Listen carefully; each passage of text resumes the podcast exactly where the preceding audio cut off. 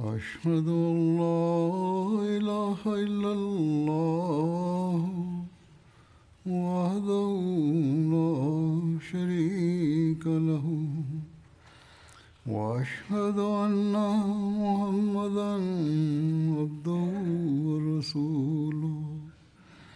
أما بعد فأعوذ بالله من الشيطان الرجيم. بسم الله الرحمن الرحيم. الحمد لله رب العالمين. الرحمن الرحيم. مالك يوم الدين. إياك نعبد وإياك نستعين. اهدنا الصراط المستقيم صراط الذين أنعمت عليهم غير المغضوب عليهم ولا الضالين உடைய வாழ்க்கை மற்றும் சம்பவங்கள் பற்றி எடுத்து கூறப்பட்டு வந்தது பதில் போர் முடிவுற்றது காஃபிர்களை அவர்களின் தீய முடிவு வரை அல்லாஹ் கொண்டு சேர்த்தான் இதை குறித்து ஏற்கனவே கூறப்பட்டு விட்டது. எழுபது காபியர்கள் கொல்லப்பட்டனர். அதில் பல தலைவர்களும் இருந்தனர். அந்த குறைஷிய தலைவர்களின் சடலங்களை அடக்கம் செய்தது தொடர்பாக இவ்வாறு கூறப்படுகின்றது. சஹி புகாரியில் வருகிறது. ஹஸ்ரத் அப்துல்லா பின் மசூது அறிவிக்கிறார்கள். ஹஸ்ரத் நபிகள் நாயகம் சல்லல்லாஹு அலைஹி வஸல்லம் அவர்கள் காபாவுக்கு அருகில் தொழுது கொண்டிருந்தார்கள். முந்தைய கால சம்பவங்கள் எடுத்து கூறப்படுகின்றது. ஹஸ்ரத் நபி சல்லாஹ் அலைஹி அவர்கள் காபாவுக்கு அருகில் தொழுது கொண்டிருந்தார்கள். அப்போது குரேஷியர்களின் சிலர் கூறியதன் காரணமாக அவர்களில் மிகவும் தீயவனான ஒருவன் ஹஸ்ரத் நபி சல்லாஹ் அலைஹி அவர்களுடைய தோள்களுக்கு இடையில் அன்னார் சஜிதாவில் இருக்கும்போது விலங்குகளின் கருப்பையை தூக்கி வைத்துவிட்டான் பெருமானார் சல்லல்லாஹ் அலைஹி அவர்கள் சஜிதாவின் நிலையிலேயே இருந்தார்கள். அந்த மக்களோ சிரித்து கொண்டிருந்தார்கள். ஹஸ்ரத் ஃபாத்திமா அவர்களுக்கு யாரோ ஒருவர் இதை கூறினார். ஹஸ்ரத் ஃபாத்திமா அவர்கள் சிறுமியாக இருந்தார்கள். அவர்கள் ஓடி வந்தார்கள். அப்போது ஹஸ்ரத் நபிகள் நாயம் ஸல்லல்லாஹு அலைஹி அவர்கள் சஜிதாவில் தான் இருந்தார்கள். ஃபாத்திமா அவர்கள் பெருமானார் சல்லல்லாஹ் அலைவசல்லம் அவர்களின் மேலே இருந்து அதை அகற்றினார்கள். அதாவது பெருமானார் சல்லல்லாஹ் அலைவசல்லம் அவர்களுக்கு மேல் மிக அதிக எடை கொண்ட கருப்பை வைக்கப்பட்டிருந்தது. அதை ஃபாத்திமா அவர்கள் அகற்றினார்கள். அவர்கள் அந்த மக்களை ஏசி பேசினார்கள். அப்போது ஹசரத் நபிகள் நாயகம் சல்லல்லாஹ் அலைவசல்லம் அவர்கள் தொழுது முடித்தார்கள். அன்னார் துவா செய்தார்கள். அல்லாஹ்வே நீ குறைஷை பிடிப்பாயாக அல்லாஹ்வே நீ குறைஷை பிடிப்பாயாக அல்லாஹ்வே நீ குறைஷை பிடிப்பாயாக. பிறகு பெருமானார் சல்லல்லாஹ் அலிவசல்லம் அவர்கள் ஒவ்வொரு பெயராக எடுத்து கூறி அவர்களை பிடிப்பாயாக என்று துவா செய்தார்கள்.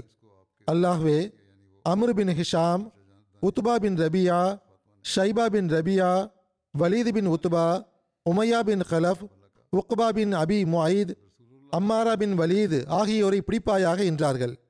ஹசரத் அப்துல்லா கூறுகிறார்கள் அல்லாஹின் மீது ஆணையாக பதிரு போர் நாளன்று இவர்கள் விழுந்து கிடப்பதை நான் கண்டேன். அதாவது எவர்களுடைய பெயரை ஹசரத் நபி சல்லாஹ் அலிவசல்லம் அவர்கள் எடுத்து கூறினார்களோ அவர்களை பிறகு அவர்கள் பத்ர் போர் களத்தின் குழியில் இழுத்து கொண்டு வரப்பட்டு வீசப்பட்டார்கள். ஹசரத் நபி நாயகம் சல்லா அலி அவர்கள் அந்த மக்களை பார்த்து குழியில் இருப்பவர்கள் சாபத்தின் கீழ் இருக்கிறார்கள் என்று கூறினார்கள். அவ்வாறே வாழ்க்கை வரலாறு நூல்களில் இவ்வாறு எழுதப்பட்டுள்ளது. ஹசரத் நபீஸ் சல்லாஹ் அலையசல்லம் அவர்கள் முஷ்ரிக்களுடைய சடலங்களை அவர்கள் கொல்லப்பட்ட இடத்திலிருந்து எடுக்குமாறு கட்டளையிட்டார்கள். பெருமானார் ஸல்லல்லாஹு அலையசல்லம் அவர்கள் போர் துவங்குவதற்கு முன்பே அம்மக்கள் கொல்லப்படுகின்ற இடங்களை பற்றி கூறிவிட்டார்கள். ஹசரத் உமர் அவர்கள் அறிவிக்கிறார்கள். ஹசரத் நபீஸ் சல்லாஹ் அலைஹி அவர்கள் எங்களுக்கு பதரில் கொல்லப்பட இருக்கின்ற முஷ்ரிக்குகள் கொல்லப்பட்டு விழும் இடங்களை காட்டினார்கள். பெருமானார் சல்லாஹ் அலிசல்லம் அவர்கள் அந்த இடங்களை காட்டும்போது நாளை இன்ஷா அல்லாஹ் இது உத்துபா பின் ரபியா கொல்லப்படுகின்ற இடமாக இருக்கும். இது ஷைபா பின் ரபியா கொல்லப்படுகின்ற இடமாக இருக்கும். இது உமையா பின் கலஃப் கொல்லப்படுகின்ற இடமாக இருக்கும். இது அபு ஜஹில் பின் ஹிஷாம் கொல்லப்படுகின்ற இடமாக இருக்கும். இது இன்ன நபர் கொல்லப்படுகின்ற இடமாக இருக்கும் என்று கூறினார்கள். பெருமானார் ஸல்லல்லாஹு அலைஹி வஸல்லம் அவர்கள் தம் அருளுக்குரிய கரத்தை நிலத்தில் வைத்து அடையாளமிட்டவாறு இதை கூறினார்கள். பிறகு அடுத்த நாள் பதில் போரின் போது எவர்கள் இறந்தார்களோ அவர்களின் சடலங்கள் அந்த இடத்திலிருந்து கொஞ்சம் கூட நகராமல் பெருமானார் ஸல்லல்லாஹு அலைஹி அவர்கள் தம் அருளுக்குரிய கரத்தால் எங்கு சுட்டி காட்டினார்களோ அங்கு இருந்ததை நாங்கள் கண்டோம். ஹசரத் ஆயிஷா அவர்களிடமிருந்து அறிவிக்கப்படுகின்றது. போருக்கு பிறகு ஹசரத் நபி சல்லாஹ் அலி வசல்லம் அவர்கள் காஃபிர்களில் கொல்லப்பட்ட அனைவரையும் குழியில் போடுமாறு கட்டளையிட்டார்கள். ஆகவே உமையா பின் கலஃபை தவிர அனைவரும் குழியில் போடப்பட்டார்கள். அவனுடைய சடலம் அவனுடைய கவசத்திற்குள் உப்பி போயிருந்தது. அவனை தூக்கிய போது அவனுடைய தசைகள் விழ ஆரம்பித்தன. அதன் காரணமாக அவன் அதே இடத்தில் மண் மற்றும் கற்களால் மூடப்பட்டு விட்டான். முஷிரிக்குகளுடைய சடலங்களை குழியில் எரி எரியுமாறு ஹசரத் நபி சல்லா அலிஸ்லாம் அவர்கள் கட்டளையிட்ட போது உத்துபா பின் ரபியா குழியில் எரியப்பட்டான் உத்துபாவுடைய மகனாகிய ஹசரத் அபு ஹுசைஃபா அவர்களின் முகத்தில் வெறுப்பின் அடையாளங்களை ஹசரத் நபி சல்லாஹ் அலிஸ்லாம் அவர்கள் கண்டார்கள். அதாவது இவர் முஸ்லீமாக இருந்தார் தந்தை காஃபிராக இருந்தார். பெருமானார் ஸல்லல்லாஹு அலிஸ்லாம் அவர்கள் அவரை பார்த்து உங்களுடைய உள்ளத்தில் உங்களுடைய தந்தையை குறித்து சிந்தனை ஏதும் ஓடுகின்றதா? என்று கேட்டார்கள். அதற்கு அவர்கள் இல்லை இல்லை யார சூழல்லா என்னுடைய தந்தையை குறித்தும் எனக்கு எந்த சந்தேகம் கிடையாது. அவர் கொல்லப்பட்டது குறித்தும் எந்த சந்தேகமும் கிடையாது. ஆனால் என்னுடைய தந்தை நல்ல ஆலோசனை கூறக்கூடியவராகவும் மென்மையானவராகவும் கண்ணியமிக்கவராகவும் இருந்ததை நான் அறிவேன். இவ்விஷயங்கள் அவரிடத்தில் இருந்த இந்த நன்மைகள் அவரை இஸ்லாத்தின் பக்கம் கொண்டு வரும் என்று நான் எதிர்பார்ப்பு வைத்திருந்தேன். ஆனால் நான் அவருடைய முடிவை பார்த்தபோது எனக்கு அவருடைய குஃபுர் நினைவுக்கு வந்துவிட்டது. அவர் இஸ்லாத்தை ஏற்றுக்கொள்வார் என்று நான் எதிர்பார்த்திருந்தேன். இவ்விஷயங்கள் என்னை துக்கப்படுத்தின என்று அவர்கள் கூறினார்கள். ஹசரத் நபி சல்லா அலிஸ்லாம் அவர்கள் அவருக்கு அதாவது அபு ஹுசைஃபா அவர்களுக்காக நன்மையான துவாக்களை செய்தார்கள். நற்சொற்களை அவர்களுக்கு கூறினார்கள். ஹசரத் அபு தல்ஹா அன்சாரி அவர்களிடமிருந்து அறிவிக்கப்படுகின்றது. ஹசரத் நபியல்லாயம் ஸல்லல்லாஹு அலைஹி வஸல்லம் அவர்கள் பத்ர் போர் நாளில் குறைஷிய தலைவர்களில் இருபத்தி நான்கு நபர்களை குறித்து கட்டளையிட்டார்கள். ஆகவே அவர்களின் சடலங்கள் பதில் போர்க்களத்தில் இருந்த ஒரு கிணறில் எரியப்பட்டன பெருமானார் ஸல்லல்லாஹு அலையம் அவர்கள் ஒரு சமுதாயத்தை வெற்றி கொள்ளும்போது போர்க்களத்தில் மூன்று இரவுகள் தங்குவார்கள். பெருமானார் ஸல்லல்லாஹு அலைஹி அவர்கள் பதில் போர்க்களத்தில் தங்கியிருந்தபோது மூன்றாம் நாளில் அன்னார் தமது ஒட்டகத்தில் இருக்கையை கட்டுமாறு கட்டளையிட்டார்கள். ஆகவே அந்த கட்டளைக்கேற்ப ஒட்டகத்தில் இருக்கை கட்டப்பட்டது. அன்னார் செல்ல ஆரம்பித்தார்கள். அன்னாருடைய சஹாபிகளும் அன்னாருடன் சென்றார்கள். பெருமானார் சல்லல்லாஹ் அலையசல்லம் அவர்கள் ஏதேனும் ஒரு நோக்கத்திற்காக செல்கிறார்கள் என்று நாங்கள் பேசிக்கொண்டோம். பெருமானார் சல்லல்லாஹ் அலையசல்லம் அவர்கள் அந்த காஃபிர்களை தூக்கி எறிந்து புதைத்த அந்த கிணற்றின் சுற்றுச்சுவரை அடைந்தபோது அங்கு நின்று விட்டார்கள். பெருமானார் ஸல்லல்லாஹு அலைஹி அவர்கள் இறந்து போன அம்மக்களுடைய பெயர்களையும் அவர்களுடைய தந்தையர்களின் பெயர்களையும் கூறி அழைத்தார்கள். இன்ன நபரே இன்ன நபருடைய மகனே அல்லாஹ் மற்றும் அல்லாஹுடைய தூதருக்கு நீங்கள் கட்டுப்பட்டு இருந்தால் அது எவ்வளவு மகிழ்ச்சியான விஷயம் என்று இப்பொழுது நீங்கள் நினைக்கிறீர்களா? ஏனென்றால் எங்களுடைய இறைவன் எங்களிடம் செய்த வாக்குறுதிகள் உண்மையாவதை நாங்கள் கண்டுவிட்டோம். உங்களுடைய கடவுள்கள் உங்களிடம் செய்த வாக்குறுதிகளை நீங்கள் நிறைவேற கண்டீர்களா என்று கேட்டார்கள். அபு தல்ஹா அவர்கள் கூறுகிறார்கள் அப்போது உமர் அவர்கள் அல்லாஹ்வின் தூதர் அவர்களே இந்த சடலங்களிடம் நீங்கள் என்ன பேசுகிறீர்கள்? அவற்றில் உயிர் இல்லையே. இவர்கள் இறந்து போய்விட்டனர் என்று கூறினார்கள். பெருமானார் சல்லல்லாஹ் அலைஹி அவர்கள் கூறினார்கள் யாருடைய கையில் முகம்மது சல்லல்லாஹ் அலைஹி உயிர் இருக்கின்றதோ அந்த இறைவன் மீது ஆணையாக நான் கூறக்கூடிய விஷயங்களை இவர்களை விட அதிகமாக நீங்கள் கேட்கவில்லை என்றார்கள். சீரத் இப்னு ஹஷாம் என்ற நூலில் இவ்வாறு குறிப்பிடப்பட்டுள்ளது கிணற்றில் இருப்பவர்களே நீங்கள் உங்களுடைய நபிக்கு மிகவும் தீய உறவினர்களாக இருந்தீர்கள். நீங்கள் என்னை பொய்ப்படுத்தினீர்கள். மற்ற மக்கள் என்னை உண்மைப்படுத்தினார்கள். நீங்கள் என்னை எனது வீட்டிலிருந்து வெளியேற்றினீர்கள். மற்ற மக்கள் எனக்கு அடைக்கலம் தந்தனர். நீங்கள் என்னுடன் போர் செய்தீர்கள். மற்ற மக்கள் எனக்கு உதவி செய்தனர் என்றார்கள். பிறகு பெருமானார் சல்லா அலிஸ்லாம் அவர்கள் கூறினார்கள் ஹல் வஜத்தும் மா வாதக்கும் ரப்புக்கும் ஹக்கா. உங்களுடைய கடவுள் உங்களிடம் செய்த வாக்குறுதி உண்மையாக. நீங்கள் கண்டீர்களா என்ன? என்று கேட்டார்கள். சீரது காத்தமுன் நபியின் எனும் நூலில் இச்சம்பவத்தை மிர்சா பஷீர் அஹமது சாஹிப் அவர்கள் இவ்வாறு எழுதியுள்ளார்கள். ஹசரத் நபி சல்லாஹ் அலைஹி அவர்கள் திரும்பிச் செல்வதற்கு முன் குரேஷிய தலைவர்களை அடக்கம் செய்திருந்த அந்த குழிக்கு அருகில் சென்றார்கள். அவர்களின் ஒவ்வொரு நபருடைய பெயரையும் கூறி அழைத்தார்கள். ஹல் வஜத்தும் மா வாதகுமுல்லாஹு வ ரசூலுஹு ஹக்கா? ஃபைன்னி கது வஜத்து மா வாதனி அல்லாஹ் ஹக்கா? என்று கேட்டார்கள். அதாவது இறைவன் என் மூலமாக உங்களுக்கு கூறிய அந்த வாக்குறுதி உண்மையாகிவிட்டதை நீங்கள் கண்டுவிட்டீர்களா? இறைவன் என்னிடம் கூறிய வாக்குறுதி உண்மையாகிவிட்டதை நான் கண்டுவிட்டேன் என்றார்கள். அகலுல் கலீபி பேச அஷீரத்தின் நபியி குன்தும் நபியிக்கும் கசப் துமூனி வ சதக்கனியன் நாசு வ அஹ்ரஜ் துமூனி வ ஆ வாணியன் நாசு வ காத்தில் துமூனி வ நசரணியன் நாஸ் என்று கூறினார்கள். அதாவது குழியில் விழுந்து கிடப்பவர்களே நீங்கள் உங்களுடைய நபிக்கு மிகவும் தீய உறவினர்களாக இருந்தீர்கள். நீங்கள் என்னை பொய்ப்படுத்தினீர்கள். பிற மக்கள் என்னை உண்மைப்படுத்தினார்கள். நீங்கள் என்னை எனது ஊரில் இருந்து வெளியேற்றினீர்கள். மற்றவர்கள் எனக்கு அடைக்கலம் கொடுத்தனர். நீங்கள் எனக்கு எதிராக போர் செய்தீர்கள். மற்றவர்கள் எனக்கு உதவி செய்தார்கள் என்று கூறினார்கள். ஹஸ்ரத் உமர் அவர்கள் அல்லாஹ்வின் தூதர் அவர்களே இப்பொழுது இவர்கள் சடலங்கள் ஆவார்கள். இவர்கள் என்ன கேட்பார்கள்? என்று கூறினார்கள். ஹசரத் நபி சல்லா அலிஸ்லாம் அவர்கள் கூறினார்கள் என்னுடைய இந்த விஷயங்களை அவர்கள் உங்களை விட அதிகமாக கேட்பார்கள். அதாவது அவர்கள் எப்படிப்பட்ட உலகுக்கு சென்று விட்டார்கள் என்றால் அங்கு எல்லா உண்மைகளும் தெளிவாகிவிடும். எவ்வித திரையும் இருக்காது. ஹசரத் நபியல் நாயம் சல்லாஹ் அலைவசல்லம் அவர்களுடைய இந்த சொற்கள் தமக்குள் ஒரு வினோதமான வேதனையையும் துன்பத்தையும் கொண்டுள்ளது. அந்நேரத்தில் இருந்த அன்னாருடைய உள்ளத்தின் நிலையை கொஞ்சம் இது எடுத்து காட்டுகிறது கடந்த காலங்களில் இருந்த குறைஷியர்களின் எதிர்ப்புகள் அந்நேரத்தில் அன்னாருடைய கண்முன் வந்து சென்றன. சிந்தனை எனும் உலகில் ஒவ்வொரு பக்கமாக அன்னார் புரட்டிக் கொண்டே சென்றார்கள். அந்த பக்கங்களை பார்ப்பதால் அன்னாருடைய உள்ளம் நிம்மதி இழந்து போனது போல் தெரிகிறது. போரினுடைய இத்துவக்கத்தின் பொறுப்பாளி முழுக்க முழுக்க மக்கத்து காபிர்களாக இருந்தனர் என்பதும் அன்னாருடைய இந்த சொற்களில் இருந்து உறுதியாக நிரூபணமாகிறது. ஏனென்றால் வகாத்தில் துமூனி வா நசரடி நாஸ் என்ற அன்னாருடைய சொற்களில் இருந்து அது வெளிப்படுகின்றது. அதாவது என் சமுதாய மக்களே நீங்கள் என்னுடன் போர் செய்தீர்கள் மற்றவர்கள் எனக்கு உதவி செய்தார்கள். இந்த போர்களின் துவக்கம் காஃபிர்கள் சார்பாக செய்யப்பட்டது என்று ஹஸ்ரத் நபி சல்லாஹ் அலையம் அவர்கள் உறுதியாக நம்பினார்கள் என்பது இதிலிருந்து நிச்சயம் நிரூபணமாகிறது. ஹஸ்ரத் நபி ஸல்லல்லாஹு அலையம் அவர்கள் நிர்பந்தத்திற்கு உள்ளாகி தம்மை பாதுகாப்பதற்காக வாழ்ந்தினார்கள். இந்த போரில் ஹஸ்ரத் நபிகள் நாயம் சல்லல்லாஹ் அலைவசல்லம் அவர்களின் அற்புதங்கள் பற்றிய குறிப்பும் காணப்படுகிறது.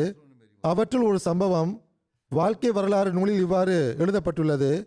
இப்னு இசாக்கு அவர்கள் கூறுகிறார்கள் உக்காஷா பின் மேசன் அவர்கள் பதில் போர் நாளன்று தம்முடைய வாளை கொண்டு போரிட்டு கொண்டிருந்தார்கள்.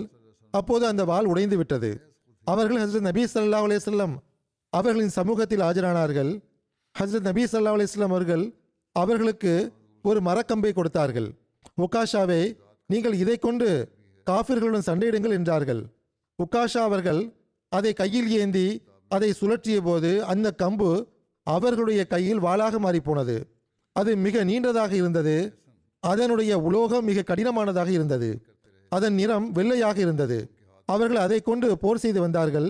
எந்த அளவுக்கென்றால் அல்லாஹ் முஸ்லிம்களுக்கு வெற்றியை வழங்கிவிட்டான். அறிவிப்பாளர் கூறுகிறார் அந்த வாளுடைய பெயர் அவுன் என்பதாக இருந்தது. பிற்காலத்தில் நடந்த போர்களிலும் உகாஷா அவர்கள் அந்த வாளை கொண்டு வீரத்துடன் போர் செய்து வந்தார்கள். முசைலமா கசாபுக்கு எதிரான போரில் அவர்கள் ஷஹீதாகும் வரை அதை கொண்டு போர் செய்து வந்தார்கள். ஹஸ்ரத் நபி சல்லாஹ் அலி வசல்லம் அவர்களின் உமிழ்நீர் மற்றும் புனித கரங்களின் தாக்கங்கள் பற்றிய குறிப்பும் அற்புதங்களின் தோற்றத்தில் காண கிடைக்கின்றன. ஹஸ்ரத் கதாதா அவர்களிடமிருந்து அறிவிக்கப்படுகின்றது. பதில் போர் நாளன்று அவர்களின் கண்ணில் அடிபட்டது. அந்த கண் கன்னத்தில் தொங்கிக் கொண்டிருந்தது. அதாவது கண்விழி வெளியே வந்து விட்டிருந்தது. அவர்கள் அதை கீழே எரிய விரும்பினார்கள். நபி தோழர்கள் ஹசரத் நபி நாயகம் சல்லாஹூ அலைஹி வஸல்லம் அவர்களிடத்தில் இதை பற்றி கூறியபோது ஹசரத் நபி சல்லா அலைஹி அவர்கள் அவ்வாறு செய்ய வேண்டாம் என்று கூறினார்கள். ஹசரத் நபி ஸல்லல்லாஹு அலைஹி அவர்கள் கத்தாதா அவர்களை தம்மிடம் அழைத்தார்கள். தமது உள்ளங்கையில் அவருடைய கண்ணை வைத்தார்கள். பிறகு அதை அதனுடைய இடத்தில் வைத்து விட்டார்கள். அதாவது அந்த கண்விழியை திரும்ப கண்ணுக்குள் வைத்து விட்டார்கள். அவர்கள் கூறுகிறார்கள் அவர்களுடைய ஒரு கண்ணுக்கு அடிபட்டது என்பது கூட அவர்களுக்கு மறந்து போய்விட்டது. அதாவது அந்த கண் எவ்வாறு சேர்ந்து விட்டது என்றால் முற்றிலும் குணமாகிவிட்டது. அந்த கண் அடிபட்டு வெளியே வந்திருந்தது என்ற நினைவு கூட அவர்களுக்கு இருக்கவில்லை. எந்த அளவுக்கு என்றால் வெளியே வந்த அந்த கண் இன்னொரு கண்ணை விட மிகவும் அழகாக இருந்தது. சில நூல்களில் கண் குணம் பெற்ற இந்த சம்பவம் உகது போர் குறிப்பில் கூறப்பட்டுள்ளது. சிலர் இதை அகல் போரின் சம்பவம் என்று கூறுகிறார்கள். எவ்வாறு இருப்பினும் இந்த அற்புதம் பதர் போர் சம்பந்தப்பட்ட குறிப்பிலும் கா- காணப்படுகின்றது. காஃபிர்கள் தோல்வியுற்ற செய்தி மக்காவில் எவ்வாறு சென்றடைந்தது என்பதை பற்றிய குறிப்பு இவ்வாறு வருகிறது. முஷரிக்குகள் பதில் போர்க்களத்தை விட்டு ஓடும்போது ஒழுங்கமைப்பு இல்லாத நிலையில் சிதறிப்போய் பயந்து போய் மக்காவை நோக்கி ஓடினர். வெட்கி தலை குனிந்தவாறு தாம் எவ்வாறு மக்காவில் நுழையப் போகிறோம்? என்று அவர்களுக்கு புரியாமல் இருந்தது. குரேஷியர்கள் தோல்வியுற்ற செய்தியை முதன் முதலில் மக்காவுக்கு எடுத்துச் சென்ற நபர் ஹைஸ்மான் பின் அயாஸ் பின் அப்துல்லா என்பவர் ஆவார். இவர் பிறகு முஸ்லீமாக ஆகிவிட்டார். மக்கள் அவரிடம் என்ன செய்தி கொண்டு வந்துள்ளா? என்று கேட்டனர்.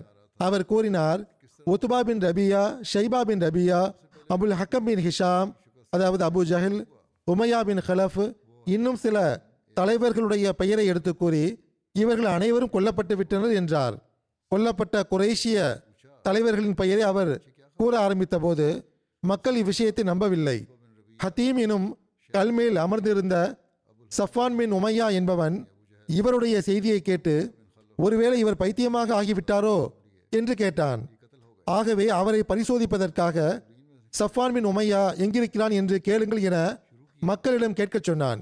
அதாவது தம்மை குறித்து விசாரிக்கச் சொன்னான். சஃபான் பின் உமையாவுடைய நிலை என்ன ஆயிற்று என்று மக்கள் கேட்டனர். அதற்கு அந்த நபர் அதோ பாருங்கள் அவர் ஹத்தீமையில் அமர்ந்திருக்கிறார். நான் பைத்தியக்காரன் கிடையாது. நான் அனைத்தையும் பார்த்து கொண்டிருக்கிறேன். இறைவன் மேல் ஆணையாக சஃபான் பின் உமையாவுடைய தந்தையும் சகோதரனும் கொல்லப்படுவதை நான் எனது கண்களால் கண்டேன் என்றார். இதற்கு பிறகுதான் இவர் உண்மையான செய்தியை கொண்டு வந்துள்ளார் என்று மக்கள் நம்பினர். சுருக்கமாக இவ்வாறு மக்காவாசிகளுக்கு பதில் போர்க்களத்தில் ஏற்பட்ட தோல்வியின் செய்தி கிடைத்தது. அது அவர்கள் மீது எந்த அளவு மோசமான தாக்கத்தை ஏற்படுத்தியது என்றால் கொல்லப்பட்டவர்களுக்காக ஒப்பாரி செய்யக்கூடாது என அவர்கள் தடை செய்து விட்டனர். இவர்களுடைய துக்கத்தை கண்டு முஸ்லிம்களுக்கு மகிழ்ச்சிக்கான வாய்ப்பு கிடைக்கக்கூடாது என்பதற்காக அவ்வாறு தடை செய்தனர்.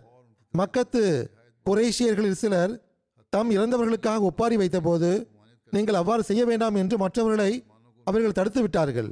ஏனென்றால் முகம்மது சல்லாஹ் செல்லம் அவர்களுக்கும் அவர்களுடைய தோழர்களுக்கும் இச்செய்தி கிடைத்தால் அவர்கள் உங்களுடைய இந்த நிலையைக் கண்டு மகிழ்ச்சி அடைவார்கள். மேலும் சிறைபிடிக்கப்பட்ட உங்களுடைய மக்களுடைய விடுதலைக்காகவும் யாரையும் நீங்கள் அனுப்ப வேண்டாம். ஆனால் அவர்களை குறித்து நீங்கள் நன்கு சிந்தித்துக் கொள்ளுங்கள் என்றார்கள். அதாவது ஒப்பாரியும் வைக்கக்கூடாது. தமது கைதிகளை விடுவிப்பதற்காக இந்த முயற்சியும் செய்யக்கூடாது. முகமது சல்லா அலையம் மற்றும் அன்னாருடைய தோழர்கள் ஃபிதியாவை காரணம் காட்டி உங்கள் மீது கடுமை காட்டிவிடக்கூடாது என்று கூறினார்கள். மதினாவாசிகளுக்கு வெற்றியின் நற்செய்தி எவ்வாறு கிடைத்தது? அதற்கு அவர்களின் எதிர் நடவடிக்கை எவ்வாறு இருந்தது என்பதை பற்றி இவ்வாறு எழுதப்பட்டுள்ளது. ஹசரத் நபியல் நாயம் சல்லா அலையம் அவர்கள் ஹசரத் அப்துல்லா பின் ரவாஹா அவர்களை மதீனாவின் உயர்வான பகுதியை நோக்கி அனுப்பி வைத்தார்கள். மேலும் ஹசரத் ஜெயிது பின் ஹாரிசா அவர்களை மதினாவின் தாழ்வான பகுதியை நோக்கி அனுப்பி வைத்தார்கள். அல்லாஹ் தனது தூதருக்கு கொடுத்த நற்செய்தியை கூறுவதற்காக அவர்கள் இருவரையும் அனுப்பி வைத்தார்கள். ஹசரத் உசாமா பின் ஜெயித் அறிவிக்கிறார்கள் எங்களுக்கு இந்த செய்தி எப்போது கிடைத்தது என்றால் நாங்கள் அப்போது ஹசரத் உஸ்மான் பின் அஃப்வான் அவர்களின் மனைவியும் ஹசரத் நபி சல்லா அலிஸ்லாம் அவர்களின் மகளுமாகிய ஹசரத் ருக்கையா அவர்களுடைய கபரில் மண்ணை சமமாக்கி முடித்த போது கிடைத்தது. அதாவது அவர்கள் ஒஃபாத்தாகி இருந்தார்கள். ஹசரத் நபி சல்லா அலைஹி அவர்கள் ஹசரத் ருக்கையா அவர்களை கவனித்துக் கொள்வதற்காக ஹசரத் உஸ்மான் அவர்களுடன் என்னையும் விட்டு சென்றிருந்தார்கள். என்னுடைய தந்தை ஹசரத் ஜெயித் பின் ஹாரிசா அவர்களை மக்கள் சூழ்ந்து கொண்டிருந்த போது நான் அவர்களை சந்தித்தேன். Utba bin Rabia Shaiba bin Rabia Abu Jahl bin Hisham Juma bin Aswad Abul Bakhtari As bin Hisham Umayya bin Khalaf ஹஜாஜுடைய இரு மகன்கள் நுபீஹ் மற்றும் முனப்பெஹ் ஆகியோர் மரணக்குழியில் இறக்கப்பட்டு விட்டார்கள் என்று அவர்கள் அப்போது கூறிக்கொண்டிருந்தார்கள். அப்போது மதீனாவின் நிலை எவ்வாறு இருந்தது என்றால் முனாஃபிக்குகளும் யூதர்களும் முஸ்லிம்கள் மிக மோசமான முறையில் தோல்வியுற்று விட்டார்கள். நவுதுபில்லா ஹசரத் நபி சல்லா அலைஹி அவர்களும் கொல்லப்பட்டு விட்டார்கள் என்று வதந்தியை பரப்பி வைத்திருந்தார்கள். அந்த வதந்திகளுடைய இருளில்தான் ஹசரத் ஜெயித் அவர்கள் ஹசரத் நபி சல்லாஹ் அலைஹி அவர்களின் ஒட்டகத்தின் மேல் அமர்ந்து மதினாவுக்குள் நுழைந்தார்கள். இதை கண்ட யூதர்களும் முனாஃபிக்குகளும் பாருங்கள் முகம்மது சல்லல்லாஹ் அலையம் அவர்கள் கொல்லப்பட்டு விட்டார்கள். அந்த ஒட்டகத்தில் தான் ஜெயித் வருகிறார் என்று இன்னும் கூற ஆரம்பித்து விட்டார்கள். உத்துபாவும் கொல்லப்பட்டு விட்டான் ஷெய்பாவும் கொல்லப்பட்டு விட்டான் அபு ஜஹிலும் கொல்லப்பட்டு விட்டான் உமையாவும் கொல்லப்பட்டு விட்டான் என்று ஹசரத் ஜெயித் அவர்கள் கூற ஆரம்பித்த போது இது எவ்வாறு சாத்தியம் என்று முனாஃபிக்குகள் கேட்டனர். முஸ்லிம்களுடைய தோல்வி மற்றும் முகம்மது சல்லல்லாஹு அலைவசல்லம் அவர்களின் மரணத்தின் காரணமாக ஜயது தம் சுயநிலைவை இழந்துவிட்டார். ஆகவே இவ்வாறு பேசுகிறார் என்று அவர்கள் கூறினர். மக்காவில் காபிர்களின் எதிர் நடவடிக்கை எவ்வாறு இருந்ததோ அவ்வாறே மதீனாவில் முனாஃபிக்குகள் மற்றும் யூதர்களின் எதிர் நடவடிக்கை இருந்தது. ஹசத் உசா உசாமா பின் ஜெயித் அவர்கள் கூறுகிறார்கள் நான் இந்த அனைத்து விஷயங்களும் மதீனாவில் பேச கேட்டிருந்தேன். ஆகவே நான் எனது தந்தை ஜெயித் அவர்களை ஒரு பக்கம் அழைத்துச் சென்று தந்தையே நீங்கள் கூறுவது முற்றிலும் உண்மையா? என்று கேட்டேன். அதற்கு அவர்கள் மகனே இறைவன் மீது ஆணையாக நான் என்ன கூறினேனோ அவ்வாறு தான் நடந்துள்ளது. இது முற்றிலும் உண்மையாகும் என்றார்கள். பெருமானார் சல்லாஹ் செல்லம் அவர்களின் அணி வெற்றி பெற்றதை அறிந்தவுடன் மதினாவாசிகள் அதை புகழ்ந்து வரவேற்கும் விதமாக ஒன்று கூடினார்கள். முஸ்லிம்கள் இந்த செய்தியை கேட்டு மகிழ்ச்சி அடைந்திருந்தார்கள் ஹசரத் நபி ஸல்லல்லாஹு அலி இஸ்லாம் அவர்கள் வருகைக்காக காத்திருந்தார்கள். அந்த போரில் அனைத்து முஸ்லிம்களும் பங்கு பெற்றிருக்கவில்லை. ஏனென்றால் மதினாவில் இருந்து கிளம்பும்போது போர் நடைபெறும் என்ற சிந்தனையே இருக்கவில்லை. ஹசரத் நபி சல்லா அலைஹி அவர்கள் வருகை தருகிறார்கள் என்று கேள்விப்பட்டவுடன் சில முஸ்லிம்கள் வரவேற்பதற்காக மதினாவுக்கு வெளியே சென்று விட்டார்கள். ரவுகா என்னுமிடத்தில் அவர்கள் ஹசரத் நபி சல்லா அலைஹி அவர்களை சந்தித்தார்கள். அவர்களுடைய மகிழ்ச்சி புகழத்தக்கதாக இருந்தது. ஹசரத் நபி சொல்லா அலி இஸ்லாம் அவர்கள் காஃபிர்களை வெற்றி கொண்டதற்காக அவர்கள் வாழ்த்துக்களை கூறினார்கள். பிறகு ஹசரத் நபி சொல்லா அலி இஸ்லாம் அவர்கள் மதினாவுக்கு வருகை தந்தார்கள். அங்கிருந்த அனைத்து முஸ்லிம்களும் ஹசரத் நபி அல்லாயம் சல்லா அலி இஸ்லாம் அவர்களை வரவேற்றார்கள். இந்த போரில் கிடைத்த போர் செல்வங்களை பற்றி இவ்வாறு குறிப்பு வருகிறது இந்த வெற்றியினால் முஸ்லிம்களுக்கு நூற்றி ஐம்பது ஒட்டகங்களும் பத்து குதிரைகளும் போர் செல்வங்களாக கிடைத்தன. அத்துடன் எல்லாவித போர் தளவாடங்களும் துணிகளும் எண்ணற்ற தோள்களும் சாயம் பூசப்பட்ட தோள்களும் கம்பளிகள் போன்றவையும் கிடைத்தன. அவற்றை முஷிரிக்குகள் வியாபார நோக்கத்திற்காக தம்முடன் கொண்டு வந்திருந்தனர். ஹசரத் நபி ஸல்லல்லாஹு அலுவலாம் அவர்கள் சஹாபிகளுக்கு நிகராக தமது பங்கையும் பிரித்திருந்தார்கள். அந்த போரில் சஹாபிகள் ஹசரத் நபி ஸல்லல்லாஹு அலுவலாம் அவர்களுக்காக ஒரு வாளை வைத்தார்கள். ஒட்டகங்களுள் அபூஜகளுக்கு சொந்தமான ஓர் ஒட்டகமும் ஹசரத் நபி ஸல்லல்லாஹு அலுவலாமுடைய பங்கில் வந்தது. அந்த ஒட்டகத்தினுடைய மூக்கில் வெள்ளி வளையம் இருந்தது. அந்த வால் பற்றியும் ஒட்டகம் பற்றியும் வரலாற்று நூல்களில் குறிப்பான முக்கியத்துவம் காணப்படுகிறது. அதன் விவரம் என்னவென்றால் எந்த வாளை பற்றி கூறப்பட்டதோ அதனுடைய பெயர் ஜுல்ஃபிகார் என்பதாக இருந்தது. அந்த வாளுக்கு சொந்தக்காரன் ஆஸ் பின் முனப்பெஹ் பின் ஹஜாஜ் என்ற ஒரு முஷ்ரிக்காக இருந்தான். அவன் பதிலில் கொல்லப்பட்டிருந்தான். அந்த வாள் அபூஜகிலுடையதாக இருந்தது என்றும் சில அறிவிப்புகளில் கூறப்படுகின்றது. ஹசரத் நபி ஸல்லல்லாஹு அலி இஸ்லாம் அவர்கள் அந்த வாளுக்கு ஜுல்ஃபிகார் என்று பெயர் வைத்தார்கள். ஜுல்ஃபிகார் என்பதன் பெயர் காரணம் என்னவென்றால் அந்த வாளில் பற்களும் செதுக்கப்பட்ட கோடுகளும் இருந்தன. பிறகு அந்த வாள் ஹசரத் நபி சல்லா அலைஹி அவர்களை விட்டு பிரியவில்லை என்றும் அந்த வாளை குறித்து எழுதப்பட்டுள்ளது. ஹசரத் நபி சல்லா அலைஹி அவர்கள் போர்களில் அந்த வாளை தம்முடன் வைத்திருந்தார்கள். ஹசரத் நபி சல்லா அலைஹி அவர்களுக்கு பிறகு அந்த வாள் அப்பாசிய கலிஃபாக்கிடம் இருந்தது.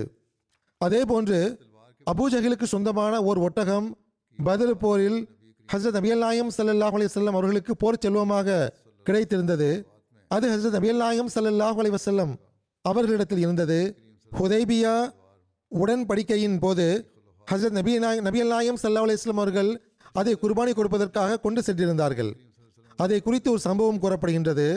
அந்த ஒட்டகம் ஹுதேபியாவில் மேய்ந்து கொண்டிருந்த போது அது அங்கிருந்து சென்று மக்காவில் இருந்த அபூஜஹலுடைய வீட்டை அடைந்து விட்டது ஹசரத் அம்ரு பின் அன் அமஹ் அன்சாரி என்பவர் அதை பின்தொடர்ந்து சென்றார். மக்காவில் இருந்த எளிதில் கோபப்படுகின்ற சிலர் அதை திரும்ப கொடுக்க மறுத்துவிட்டார்கள். அப்போது ஹுதைபியா உடன்படிக்கையின் போது குறைஷுடைய பிரதிநிதியாக இருந்த சுஹைல் பின் அம்ரு என்பவர் அந்த ஒட்டகத்தை திரும்ப கொடுக்குமாறு அவர்களுக்கு கட்டளையிட்டார். இந்த ஒட்டகத்திற்கு பதிலாக நூறு ஒட்டகங்களை கொடுக்கிறோம் என்று முஸ்லிம்களும் கேட்டு பாருங்கள். அவர்கள் ஒப்புக்கொண்டால் இந்த ஒட்டகத்தை வைத்துக் கொள்ளுங்கள்.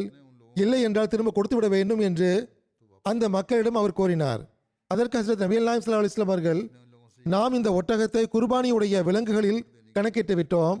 இல்லை என்றால் நாம் அதை கொடுத்திருப்போம். ஆனால் இது குர்பானிக்காக தேர்ந்தெடுக்கப்பட்டுள்ளது. ஆகவே இதை நாம் தர முடியாது என்று கூறிவிட்டார்கள். ஆகவே ஹசரத் நபியல்லாயும் ஸல்லல்லாஹு அலைஹி அவர்கள் முஸ்லிம்கள் சார்பாக அதை அறுத்து குர்பானி கொடுத்து விட்டார்கள். போர் செல்வங்களை பிரிக்கும் போது ஹசரத் நபியல்லாயும் சல்லா அலி இஸ்லாம் அவர்கள் பதில் போரில் ஷஹீதானவர்களின் வாரிசுகளுக்கும் அந்த ஷஹீதுகளின் பங்கை கொடுத்தார்கள். அதே போன்று மதினாவில் பிரதிநிதியாக நியமிக்கப்பட்டிருந்தவர்களுக்கும் பல்வேறு பணிகளுக்காக நியமிக்கப்பட்டிருந்த சிலருக்கும் பங்கு கொடுக்கப்பட்டது. அவர்கள் அந்த பணிகளின் காரணமாக பதில் போரில் பங்கெடுக்க முடியாமல் இருந்தது. பதில் போர் கைதிகளிடமிருந்து ஃபிதியா வாங்கியது தொடர்பாகவும் சஹாபிகளிடம் ஆலோசனை கேட்டது குறித்தும் இவ்வாறு வருகிறது. பதில் போர் கைதிகளிடமிருந்து ஃபிதியா வாங்கி அவர்கள் விடுவிக்கப்பட்டார்கள். ஃபிதியா தொகை ஓர் ஆயிரம் முதல் நான்காயிரம் திருகம் வரையிலும் இருந்தது. ஆயினும் எவரெல்லாம் ஃபிதியா தொகை கொடுக்க இயலவில்லையோ அவர்கள் மதினாவில் உள்ள குழந்தைகளுக்கு எழுத படிக்க கற்றுக் கொடுத்து விட்டால் அதன் அடிப்படையில் அவர்கள் விடுவிக்கப்படுவார்கள் என்று நிபந்தனை வகுக்கப்பட்டது. அதேபோன்று சில கைதிகளிடமிருந்து குறைவான ஃபிதியா தொகை வாங்கியோ அல்லது சிலரிடம் ஃபிதியா வாங்காமல் கூட விடுவிக்கப்பட்டார்கள். ஃபிதியா தொடர்பாக பல்வேறு வகையான அறிவிப்புகள் காண கிடைக்கின்றன அவற்றுள் சில வினோதமான சந்தேகங்களை உருவாக்கி விடுகின்றன. ஹசரத் முஸ்லீம் மவுத் அவர்கள் இதை குறித்து சரியான தீர்வை கொடுத்து இருக்கிறார்கள். எவ்வாறு இருப்பினும் நான் ஆரம்பத்தில் அந்த அனைத்து விஷயங்களையும் எடுத்து கூறி விடுகின்றேன். வரலாறு மற்றும் வாழ்க்கை வரலாறு நூல்களிலும் இன்னும் கூறுவதென்றால் ஹதீஸ் நூல்களிலும் கூட பதிரு போர் கைதிகளிடமிருந்து ஃபிதியா வாங்கியது தொடர்பாக கூறப்பட்டுள்ள அறிவிப்புகள் ஒன்றுடன் மற்றொன்று கலந்து காணப்படுகின்றன. ஹசரத் நபி நாயம் சல்லா அலிஸ்லாம் அவர்கள் ஃபிதியா வாங்க வேண்டும் என்று தீர்மானம் எடுத்தது. உண்மையிலேயே அது இறை நாட்டத்திற்கு ஏற்பவே இருந்தது. ஹசரத் உமர் அவர்கள் தொடர்பான நட்குறிப்பிலும் நான் பொதுவான அறிவிப்புகளின் அடிப்படையில் முன்பும் கூறியிருக்கின்றேன். ஆனால் இங்கும் கூறுவது அவசியமாகும். ஹசரத் இப்னு அப்பாஸ் அவர்கள் அறிவிக்கிறார்கள் அவர்கள் கைதிகளை பிடித்த போது அதாவது பதில் போரின் போது முஸ்லிம்கள் கைதிகளை சிறைபிடித்த போது ஹசரத் நபி நாயம் சல்லா அலிஸ்லாம் அவர்கள் ஹசரத் அபுபக்கர் மற்றும் ஹசரத் உமர் ஆகியோரிடம் அந்த கைதிகளை குறித்து உங்களுடைய கருத்து என்ன என்று கேட்டார்கள். ஹசரத் அபுபக்கர் அவர்கள் அல்லாவின் தூதர் அவர்களே இவர்கள் நம்முடைய தந்தை வழி சகோதரர்களும் உறவினர்களும் ஆவார்கள். என்னை பொறுத்தவரை தாங்கள் அவர்களிடமிருந்து ஃபிதியா வாங்க வேண்டும். அவர்கள் காஃபிர்களுக்கு எதிராக நமக்கு வலு சேர்க்கக்கூடிய மக்களாக இருப்பார்கள். அல்லாஹ் நாடினால் அவர்களில் எவரேனும் இஸ்லாத்தின் பக்கம் வழிகாட்டப்படலாம் என்று கூறினார்கள். ஹசரத் நபி சல்லா அலிஸ்லாம் அவர்கள் ஹத்தாபின் மகனே உங்களுடைய கருத்து என்ன? என்று ஹசரத் உமர் அவரிடம் கேட்டார்கள். ஹசரத் உமர் அவர்கள் அல்லாவின் தூதர் அவர்களே அவ்வாறு செய்ய வேண்டாம். ஹசரத் அபுபக்கர் அவர்கள் கூறிய ஆலோசனை என்னுடைய கருத்து கிடையாது. மாறாக என்னுடைய கருத்து என்னவென்றால் தாங்கள் அவர்களை எங்கள் வசம் ஒப்படைத்து விடுங்கள். நாங்கள் அவர்களுடைய தலைகளை சீவி விடுகின்றோம் அவர்களை கொன்று விடுகின்றோம். அக்கீலை அலி அவர்கள் வசம் ஒப்படைத்து விடுங்கள் அவர் அவருடைய கழுத்தை வெட்டி விடுவார். என்னுடைய பொறுப்பில் இன்ன நபரை ஒப்படைத்து விடுங்கள் என்று கூறினார்கள். ஒருவேளை அவர் ஹசரத் உமர் அவருடைய உறவினராக இருந்திருக்கலாம். நான் அவருடைய கழுத்தை வெட்டி விடுகிறேன். ஏனென்றால் இவர்கள் அனைவரும் காபிர்களின் தலைவர்களாக இருக்கின்றனர் என்று ஹசரத் உமர் கூறினார்கள். ஹசரத் நபி சல்லா அலி இஸ்லாம் அவர்கள் ஹசரத் அபுபக்கர் அவர்கள் கூறிய கருத்துக்கு முன்னுரிமை கொடுத்தார்கள். என்னுடைய விஷயத்திற்கு முன்னுரிமை கொடுக்கப்படவில்லை என்று ஹசரத் உமர் அவர்கள் கூறினார்கள். பிறகு ஹசரத் உமர் அவர்கள் கூறுகிறார்கள் அடுத்த நாள் நான் வந்தபோது ஹசரத் நபி ஸல்லல்லாஹு அலி இஸ்லாம் அவர்களும் ஹசரத் அபுபக்கர் அவர்களும் உட்கார்ந்து அழுது கொண்டிருந்தார்கள். அல்லாவின் தூதர் அவர்களே என்ன விஷயம் உங்களையும் உங்களுடைய தோழரையும் அழச் செய்தது? எனக்கு அழுகை வந்தால் நானும் அழுகிறேன். இல்லை என்றால் உங்களைப் போன்று அழும் தோற்றத்தை நான் உருவாக்கிக் கொள்கிறேன் என்று கூறினார்கள். அதற்கு ஹசரத் நபி ஸல்லல்லாஹு அலி அவர்கள் நான் அழுவதற்கான காரணம் உமது தோழர் என் முன்னால் அம்மக்களிடமிருந்து ஃபிதியா வாங்க வேண்டும் என்று ஆலோசனையை எடுத்து வைத்தார். அம்மக்களுடைய தண்டனை அல்லாஹுடைய நபிக்கு அருகில் இருக்கக்கூடிய இந்த மரத்தை விட வெகு அருகில் இருப்பதாக எனக்கு காட்டப்பட்டது. அத்துடன் அல்லாஹ் இந்த வசனத்தை இறக்கினான். மா கான லி நபியின் ஐ யகூன லஹு அஸ்ரா ஹத்தா யுசுஹின ஃபில் அதாவது பூமியில் போர் செய்து ரத்தம் சிந்தாதவரை சிறைபிடிப்பது என்பது எந்த நபிக்கும் ஏற்றத்தக்கதல்ல. பிறகு அடுத்த இரு வசனங்களுக்கு பிறகு ஃபகுலும் இம்மா கனிம்தும் ஹலாலன் தையிபா. எனவே உங்களுக்கு போரில் கிடைக்கும் பொருள்களுள் ஹலாலானதாகவும் தூய்மையானதாகவும் இருப்பதனை நீங்கள் உண்ணுங்கள். ஆகவே அல்லாஹ் அவர்களுக்காக போர் செல்வங்களை ஆகுமானதாக ஆக்கியுள்ளான். இது சஹி முஸ்லிமுடைய அறிவிப்பாகும். இந்த ஹதீஸின் ஆரம்ப சொற்களில் ஹசரத் நபி ஸல்லல்லாஹு அலி இஸ்லாம் அவர்களும் ஹசரத் அபுபக்கர் அவர்களும் அழுது கொண்டிருப்பது வருகிறது. பிறகு அடுத்ததாக திருக்குரான் வசனங்கள் வருகின்றன.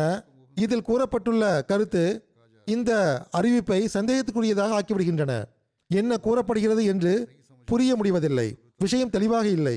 எவ்வாறு இருப்பினும் இந்த அறிவிப்பை உண்மையானதாக கருதி அநேக வரலாற்று நூல்களிலும் வாழ்க்கை வரலாறு நூல்களிலும் விளக்க உரைகளிலும் அல்லாஹ் பதில் போர் கைதியிடமிருந்து ஃபெதியா வாங்க வேண்டும் என்ற தீர்மானத்தில் கோபத்தை வெளிப்படுத்தியுள்ளான் என்றும் ஹசரத் உமர் அவர்களின் கருத்தை விரும்பியுள்ளான் என்றும் எழுதப்பட்டுள்ளது.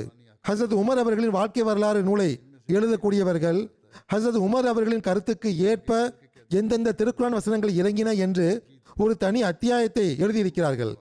அவர்கள் அதில் பதில் யுத்த கைதிகள் தொடர்பாக எழுதியவாறு ஹசரத் உமர் அவர்கள் கூறிய கருத்துக்கு அல்லாஹ் முன்னுரிமை வழங்கியுள்ளான் என்று எழுதியிருக்கிறார்கள். ஆனால் இது சந்தேகத்தை எழுப்பக்கூடிய விஷயமாக இருக்கின்றது. இது யாருக்கும் புரியவில்லை. வாழ்க்கை வரலாறு நூலை எழுதக்கூடியவர்களும் விளக்க உரையாளர்களும் இதை புரிவதில் தவறளித்துள்ளார்கள் என்று தெரிய வருகிறது.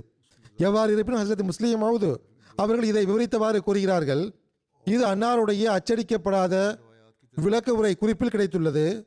அது இவ்விஷயத்தை விளக்குகிறது. அந்த அறிவிப்புகளை இது மறுக்கிறது.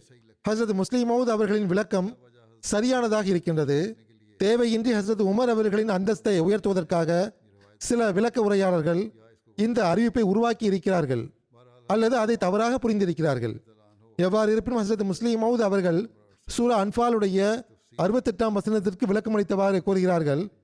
இஸ்லாத்திற்கு முன்பு அரேபியாவில் இருந்த வழக்கம் என்னவென்றால் உலகின் சில பகுதிகளில் இப்பொழுது வரை இது தொடர்ந்து வருவது வருத்தத்திற்குரிய விஷயமாக உள்ளது.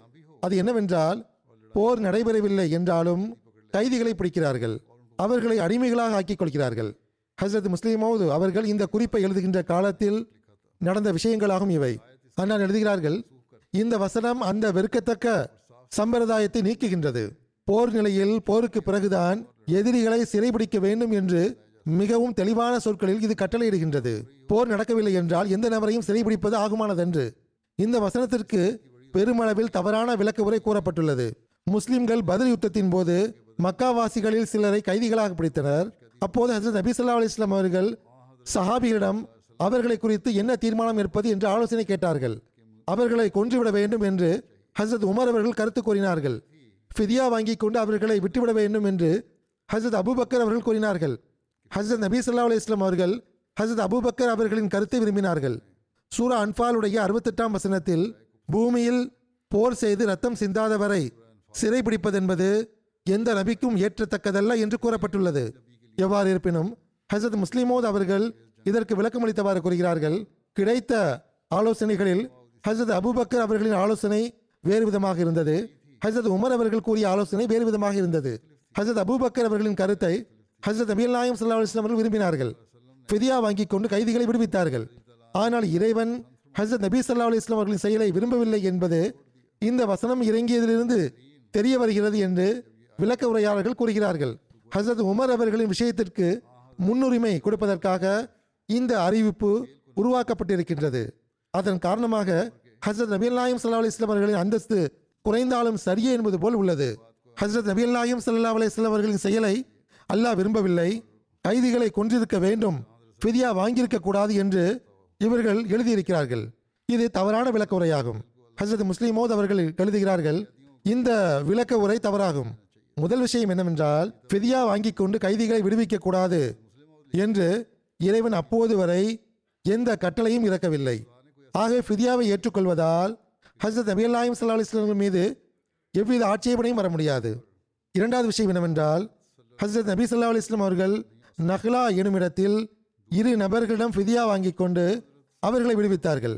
ஹசரத் நபி சல்லா அலிஸ்லாம் அவர்கள் இந்த செயல் விரும்பத்தக்கதல்ல என்று இறைவன் ஒருபோதும் கூறவில்லை. மூன்றாவது விஷயம் என்னவென்றால் இந்த வசனத்திற்கு இரு வசனங்கள் கழித்து இறைவன் முஸ்லிம்களுக்கு போர் செல்வத்தை குறித்து கூறும்போது அதை உண்ணுங்கள் அது ஹலாலாகும் தூயதாகும் என்று அனுமதி வழங்கியிருக்கின்றான். ஹசரத் நபி ஸல்லல்லாஹு அலி இஸ்லாம் அவர்கள் ஃபிதியா வாங்கியதை இறைவன் விரும்பவில்லை. ஆனால் இவ்வாறு கிடைக்கின்ற போர் செல்வத்தை ஹலாலாகவும் தூயதாகவும் இறைவன் ஆக்கியுள்ளானே என்ற கேள்வி யாருக்குமே தோன்றவில்லை. ஆகவே இந்த விளக்க உரை தவறாகும். உண்மையான விளக்க உரை என்னவென்றால் இவ்வசனத்தில் ஓர் அடிப்படையை அல்லாஹ் நிர்ணயித்துள்ளான். அது என்னவென்றால் முறையாக போர் நடைபெற வேண்டும் எதிரிகள் தாக்கப்பட்டு வெற்றி கொள்ளப்பட வேண்டும். அப்போது கைதிகளாக மக்களை சிறைபிடிக்கலாம் என்று கூறப்பட்டுள்ளது. ஃபிதியா வாங்க வேண்டாம் என்று ஹசரத் உமர் அவர்கள் கூறியதற்கு இத்துடன் எந்த தொடர்பும் கிடையாது.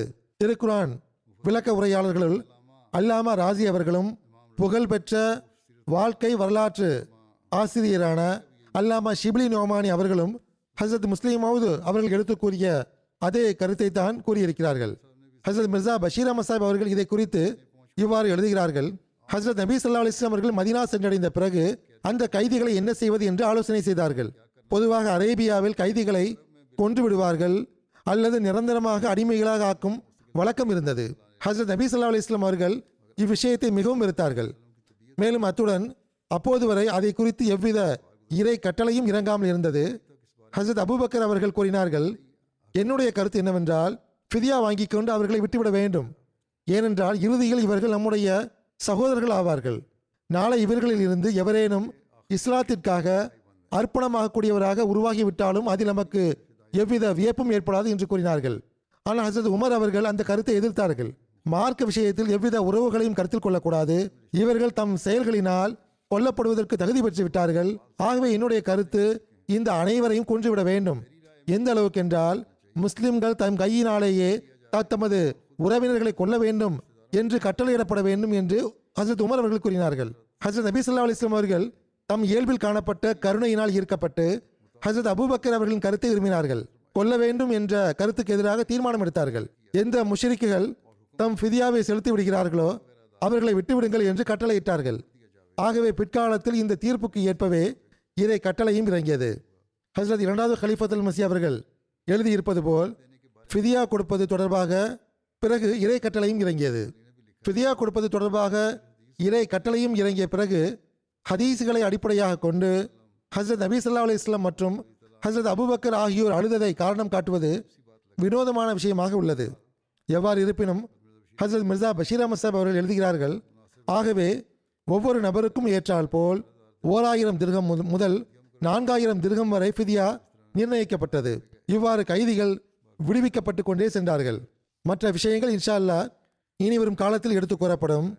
ஜுமாவுக்கு பிறகு இரு ஜனாசா காயிப் தொழுகையை நான் தொலை வைப்பேன். முதலாவது நட்குறிப்பு தாட்கடை சேர்ந்த ஜமாத்தின் முரப்பி ராணா அப்துல் ஹமீது கான் சாஹிப் அவர்களை பற்றியதாகும்.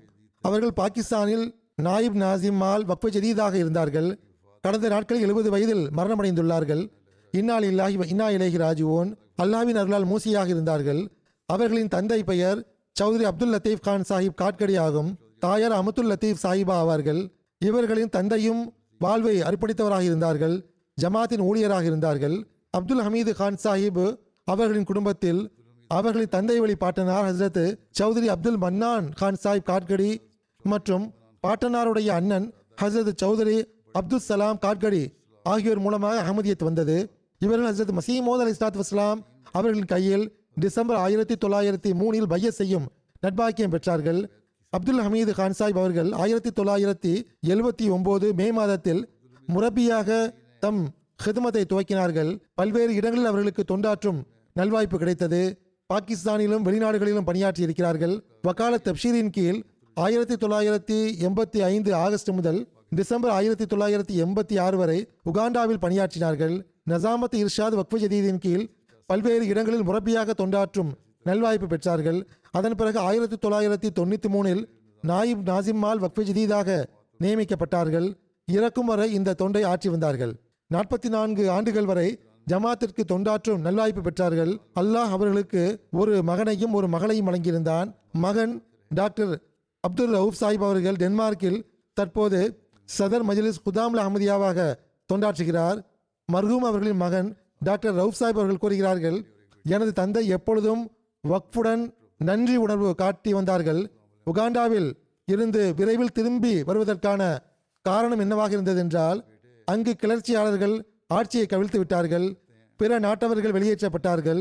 எவ்வாறு இருப்பினும் உகாண்டாவில் தொண்டாற்றும் போது அங்குள்ள மிஷனரி இன்சார்ஜ் மஹமூத் பட்டி சாஹிப் அவர்கள் தந்தைக்கு திருக்குறானை கொடுத்து கம்பாலாவுக்கு தப்லீகிற்காக அனுப்பி வைத்தார்கள். அந்த காலகட்டத்தில் அப்பகுதியில் சிவில் வார் ஆரம்பித்திருந்தது. மக்கள் வீடுகளை விட்டு செல்ல நிர்பந்தத்திற்கு ஆளாகியிருந்தார்கள். வீடுகளை விட்டு செல்லும்போது தந்தை நோய்வாய்ப்பட்டு விட்டார்கள். அருகில் ஆஸ்பத்திரி இருக்கவில்லை. எவ்வித உதவியும் கிடைக்காத காரணமாக மக்கள் அவருடைய தந்தையை ஓர் ரூமில் விட்டுவிட்டு சென்று விட்டார்கள். அந்த பகுதிகளை கிளர்ச்சியாளர்கள் பிடித்திருந்தார்கள். கிளர்ச்சியாளர்கள் அங்கு எல்லாபுறமும் யாராவது இருக்கிறார்களா என்று தேடிக்கொண்டிருந்தார்கள். அப்போது ஒரு கிளர்ச்சியாளன் இவர் இருந்த ரூம் வரை சென்று விட்டான். அப்போது அந்த ரூமில் ஹமீத் சாஹிப் அவர்கள் படுத்திருந்தார்கள். மர்ஹூம் அவர்களை சடலம் என்று கருதி விட்டுவிட்டார்கள். அவருடைய தந்தை மர்ஹூம் அவருடைய மகன் கூறுகிறார் எனது தந்தை இவ்வாறு கூறியுள்ளார்கள். அதாவது நான் ஜன்னலுக்கு மிக அருகில் கீழே படுத்திருந்தேன். ஜன்னல் வழியாக துப்பாக்கி குண்டுகள் உள்ளே வரும். நேராக இருக்கக்கூடிய சுவற்றில் அந்த குண்டுகள் படும் என்று அவர்கள் கூறியிருக்கிறார்கள். அதற்கு பிறகு தெரிந்த சில நபர்களுடன் தொடர்பு ஏற்பட்டது. சூழ்நிலையும் கொஞ்சம் மேம்பட்டது. ஆகவே தந்தையை பாதுகாப்பான இடத்திற்கு மாற்றிவிட்டார்கள். இவ்வாறு அல்லாஹ் அவர்களை பாதுகாத்தான். கிலாஃபத்துடன் அவர்களுக்கு எல்லையற்ற பற்றும் அன்பும் நேசமும் இருந்தது. மிகவும் எளிய மனிதராகவும் எளிதில் பழகக்கூடியவராகவும் இருந்தார்கள்.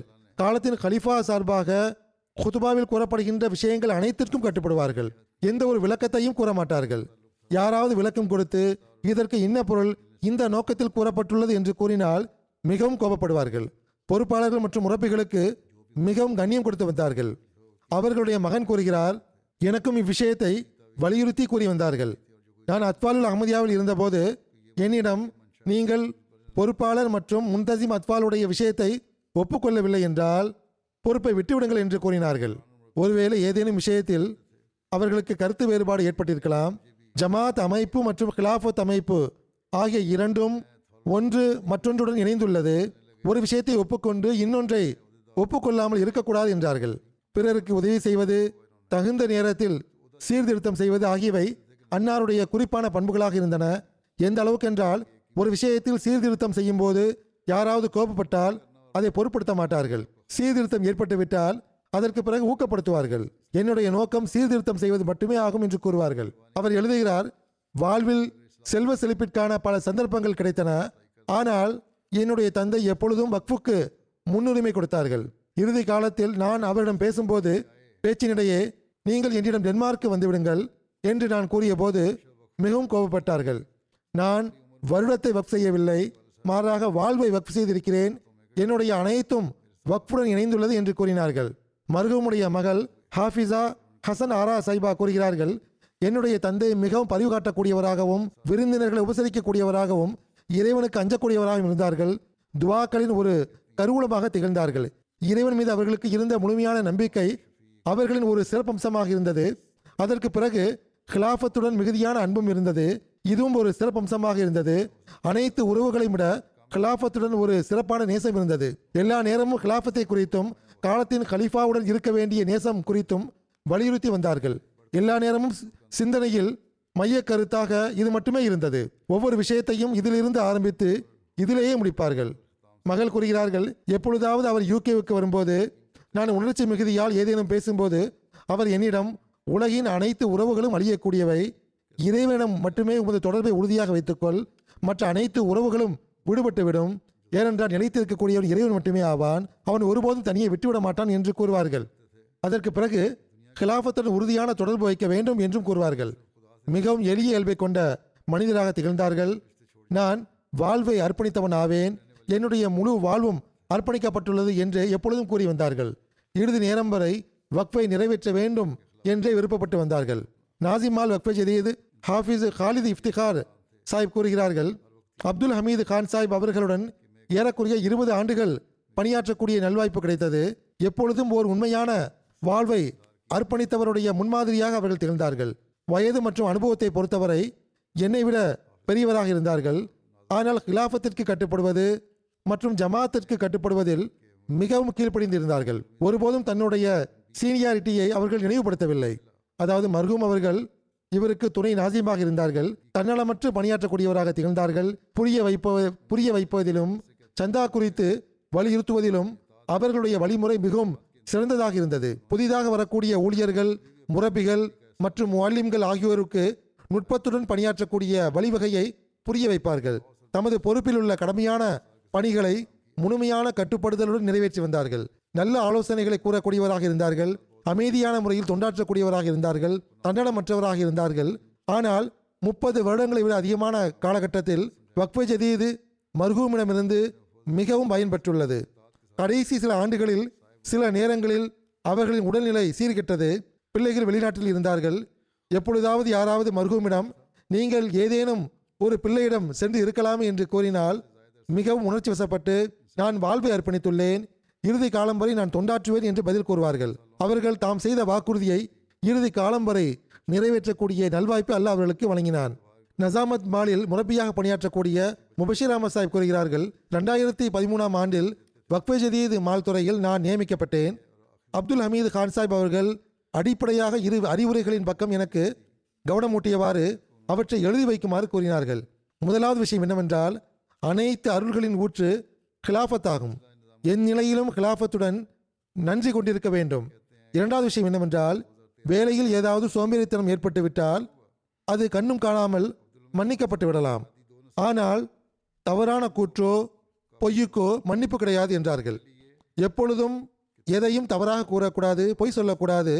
இந்த இரு விஷயங்களையும் நன்கு நினைவில் வைத்துக் கொள்ளுங்கள் என்று கூறினார்கள். இந்த விஷயங்கள் முக்கியமானவை என்பவை என்பதில் சந்தேகம் கிடையாது. நம்மில் ஒவ்வொருவருக்கும் இதன் மீது நம்பிக்கை உள்ளது. அல்லாவிடம் எப்பொழுதும் உதவி கேட்டவாறு துவா செய்து கொண்டிருக்க வேண்டும். எவ்வாறு இருப்பினும் அவர் கூறுகிறார் சுற்றுப்பயணத்தின் போது நான் அவர்களுடன் இருந்திருக்கின்றேன். மீண்டும் மீண்டும் அவர்கள் வலியுறுத்தி கூறிய விஷயம் என்னவென்றால் ஒருவருக்கு அறிவுரை கூறும்போது அவருக்கு வக்ஃபே ஜதீதுடைய முக்கியத்துவம் மற்றும் அவசியம் குறித்து எந்த அளவுக்கு தெரியப்படுத்திவிட வேண்டும் என்றால் அவர் தியாகம் செய்வதில் எந்த விஷயமும் தடையாக இருக்கக்கூடாது. பணத்தை மட்டும் கேட்பது நோக்கமாக இருக்கக்கூடாது. மாறாக சந்தாவுடைய முக்கியத்துவத்தை அவரது உள்ளத்தில் ஏற்படுத்திவிட வேண்டும். ஜமாத்தினுடைய வேதனையை அவருக்குள் உருவாக்கிவிட வேண்டும். அதன் பிறகு அவருடைய தகுதிக்கு ஏற்ப நாம் கேட்க வேண்டும். பிறகு கேட்பதில் எவ்வித வெட்கத்தையும் நாம் உணர வேண்டிய தேவையில்லை. ஏனென்றால் நம்முடைய வேலை ஜமாத்திற்கு தொண்டாற்றுவதாகவும் ஜமாத்திற்காக உதவி கேட்பதாகவும் என்று கூறுவார்கள். ஜமாத்தின் செல்வங்களை எப்பொழுதும் கருத்தில் கொள்வார்கள். சந்தாக்கள் என்பது ஜமாத்தினர்களுடைய தியாகங்களின் விளைவால் ஒன்று சேர்ந்ததாகும். அவற்றை செலவு செய்யும் போது வீணாக செலவு செய்யக்கூடாது என்று கூறுவார்கள். எது தேவையோ அந்த செலவை செய்யுங்கள். ஆனால் தேவையை விட அதிகமாக செலவழிக்க கூடாது என்பார்கள். நான் இவ்விஷயத்தை தான் என் மகனுக்கும் கூறியுள்ளேன். நீ எப்பொழுது வரை ஜமாத்திற்கு நன்றி உள்ளவனாக இருப்பாயோ அதுவரை நீ எனக்கு மகனாவாய். அதுவன்றி உம்முடன் எனக்கு எந்த தொடர்பும் வேண்டுதலும் கிடையாது என்று கூறியிருக்கிறேன் என்றார்கள். அல்லாஹ் அவர்களுடன் பாவ மன்னிப்பு மற்றும் கருணையுடன் நடந்து கொள்வானாக அந்தஸ்துகளை உயர்த்துவானாக அவர்களின் நன்மைகளையும் அவர்களின் சந்ததிகளிடத்தில் தொடரச் செய்வானாக. அடுத்த நற்குறிப்பு நுஸ்ரத் ஜஹா அகமது சாயிபா அவர்களுடையதாகும். இவர்கள் அமெரிக்காவில் ஜமாத்தின் முரப்பியாக இருக்கின்ற மதிப்பிற்குரிய முபஷீர் அஹமது சாஹிப் அவர்களின் மனைவி ஆவார்கள். இவர்களும் கடந்த நாட்களில் ஒஃபாத்தாகி இருக்கிறார்கள். இன்னா இல்லாஹி இன்னா இலகி ராஜுவோன் மர்ஹுமா அவர்கள் தம் கணவர் மதிப்பிற்குரிய முபஷீர் அஹமது சாஹிப் மற்றும் மூன்று குழந்தைகளுடன் ஆயிரத்தி தொள்ளாயிரத்தி எழுபத்தி ரெண்டில் அமெரிக்காவிற்கு இடம்பெயர்ந்து சென்றார்கள். வாஷிங்டனில் அவர்கள் வசித்து வந்தார்கள். ஆயிரத்தி தொள்ளாயிரத்தி எண்பத்தி எட்டில் அமெரிக்காவில் அவர்களுடைய கணவர் வாழ்வை அர்ப்பணிக்கும் நல்வாய்ப்பை பெற்றார். மர்ஹுமா அவர்கள் தம் வாழ்க்கை முழுவதையும் மிக எளிமையாகவும் நன்றியோடும் கழித்தார்கள். அவர்களுடைய கணவர் முபஷிராம அஹமது சாஹிப் அவர்கள் வக்ஃப் செய்த அந்த காலகட்டத்தில் இருந்து முரபியாக பணியாற்றி வருகிறார். மிக எளிமையாகவும் நன்றி உணர்வுடனும் தம் கணவருடன் அவர்கள் வாழ்வை கழித்துள்ளார்கள். மர்ஹுமா அவர்கள் அல்லாவின் அருளால் மூசியாக இருந்தார்கள். முறையாக சந்தாக்களில் பங்கெடுத்து வந்தார்கள். ஹிலாஃபத்துடன் மிக அதிக நேசத்தின் தொடர்பு இருந்தது. ஆயிரத்தி தொள்ளாயிரத்தி எழுபத்தி ஏழு முதல் ரெண்டாயிரத்தி ஏழு வரை லஜ்னா இமாயில்லாவில் பல்வேறு வகையில் தொண்டாற்றி இருக்கிறார்கள். லோக்கல் நாயிப் சதர் லோக்கல் சதர் ரீஜினல் சதர் போன்ற பொறுப்புகளில் இருந்துள்ளார்கள். இஸ்லாம் அகமதியத்தை பரப்புவதற்காக மிக உழைப்புடனும் ஆர்வத்துடனும் தப்லீக நிகழ்ச்சிகளை உருவாக்கி இருக்கிறார்கள் லஜ்னா மற்றும் நாசிராத்துடைய கல்வி மற்றும் தர்பியத்திற்காகவும் பல்வேறு நிகழ்ச்சிகளை நடத்தியிருக்கிறார்கள். மார்க்க அடிப்படையில் தம் குழந்தைகளுக்கு தர்பியத் கொடுத்திருக்கிறார்கள். அதேபோன்று உலக கல்விக்காகவும் கவனமூட்டியிருக்கிறார்கள். கணவர் மற்றும் இரு மகன்களையும் இரு மகள்களையும் விட்டு சென்றுள்ளார்கள். மர்ஹுமாவுடைய நான்கு பிள்ளைகளும் அல்லாஹ்வின் அருளால் ஜமாத்தில் நன்கு பணியாற்றக்கூடிய உறுப்பினர்களாக இருக்கிறார்கள்.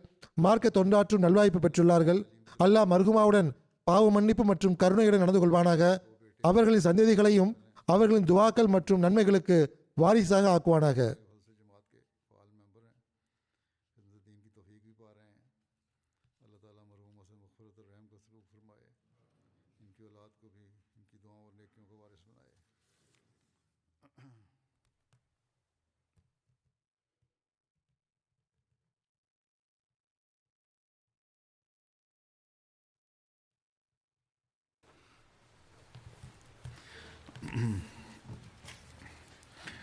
الحمد لله الحمد لله نحمده ونستعينه ونستغفره ونؤمن به ونتوكل عليه ونعوذ بالله من شرور أنفسنا ومن سيئات أعمالنا.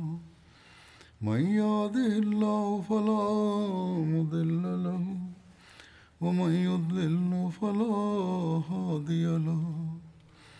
ونشهد أن لا إله إلا الله ونشهد أن محمدا عبده ورسوله.